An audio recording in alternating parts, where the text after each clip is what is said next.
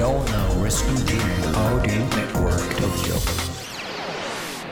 京ライフワークトークこんばんは番組ナビゲーターの田中由衣子です価値観が多様化し働き方に対する考え方も人それぞれの現代この番組では仕事や様々な活動を通じて独自のライフワークを実現している方をゲストにお招きしその取り組みや思いを掘り下げていきます。番組を聞いてくれるリスナーの皆さんと一緒に勉強していきたいと思いますのでよろしくお願いします。この番組は城北信用金庫の提供でお送りします。降り続いていた雨もいつの間にか上がりどんよりと暗かった空に七色の虹がかかる。雨が降るからこそ見える虹のように乗り越えて初めて見える景色があります。さあ一緒に傘を閉じて新しい景色を見つけに行きませんか？輝く未来を信じて城北信用金庫です。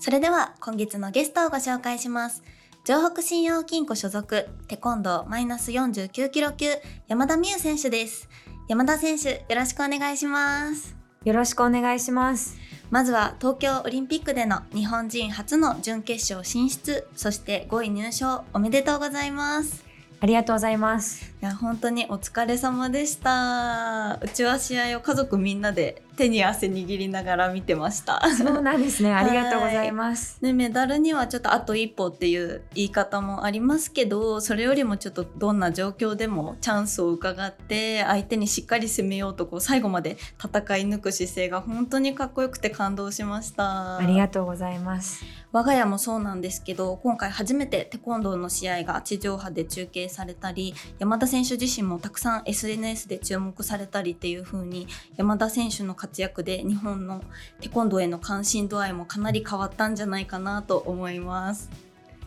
そうですね。やっぱりテコンドーが地上波で放映されたことが初めてだったので、はい少しでも多くの方にテコンドーを知ってもらえたのかなと思うとすごく嬉しいです。あのお兄ちゃんの解説も結構話題に そうですね。てて、ちょっと SNS で兄も喜んでました。いやでもなんか本当になんかこうそのお兄さんのあの解説もこうちょっと胸が熱くなるような 感じでしたよね。そうですね私は試合中だったので、はい全く兄がどこにいるのかもわからなくて声も全く聞こえなかったんですけどやっぱいてくれるだけですごく安心感があったのでよね。はい今回無観無観無観客試合はいだったのでなんかそこもなおさらですよね。そうですね。試合当日は3試合熱戦を繰り広げられましたが当日を振り返ってみたご感想はいかがですか？やっぱりすごく悔しいですね。3位決定戦で負けたことが一番やっぱり悔しかったんですけどでもこの5年間でやってきたことは全部出し切れた試合だったと思うので後悔はしていないです。いやでも本当にあの、まあ、応援をしていたので、まあ、そのちょっとあのこう山田選手が目指していたところまであのいけなかったっていうのは確かにこう一緒にあの同じ気持ちな部分もあるんですけどもう本当にこうそれ以上のものをなんかこう見てる側は与えてもらったなっていうふうに思います。そう言っていただけると本当に嬉しいですありがとうございますあのオリンピックを目指していたっていうのはいろんなあの媒体とかでもお話しされてましたよね。はいあのなのでオリンピックっていうのは夢の舞台だったんじゃないかなっていうふうに思うんですけれどもあのそこを目指してたからきっと緊張もひとしおだったんじゃないかなっていうふうにはい思うんですね。でそういうこうここぞという場面でのこう緊張を味方につける方法とかってはい何かあったりしますか、そうですね。あの私が普段はいつもこうガチガチに緊張するタイプなんですけど、はい。今回のオリンピックではなぜか今までの試合の中で一番こうあまりこうガチガチにならずにいい緊張感で臨めた試合だったんですよ。はい。1週間ほど前に一番ガチガチに緊張していていきなりこう不安になってこう泣けてきてしまったりとかあかなりこう精神状態が不安定になっていたんですけど選手4人の中でどんな結果であっても胸を張って帰ろうっていう目標というかそういうものをみんなで決めていたんですよ。でそれを改めて試合の前に思い返したら一気に肩の力がスッと抜けて試合の当日には全くこうすごいこう緊張するようなこともなくすごい一番いい精神状態で試合に臨むことができました。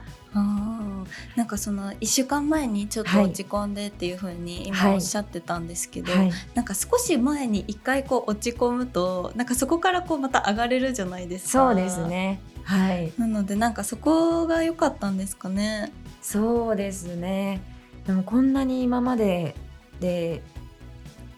試合前にこう精神状態がこう崩れることが初めてだったので、はい少しちょっと本当に自分でもどうしたらいいかわからなくなったりコロナ禍で試合も出場することができなかったので海外の選手に自分がどれだけ追いついているのかということもすごく不安だったんですけど試合の当日はしっかりと気持ちを持ち直すことができたので本当に良かったです。でもやっぱりさっき、あのーおっしゃってたみたいにこうやっぱり仲間の存在っていうのも大きいですよね。そうですねすごく大きかったですね特に同級生でもある浜田真由選手が出場しているんですけど、もうずっと本当にもう親友のような関係で一緒にオリンピックに出ることが目標だったのですごく心強かったです。ありがとうございます。日頃から緊張しないためのトレーニングとかって何かあったりするんですか？そうですね私は緊張している時は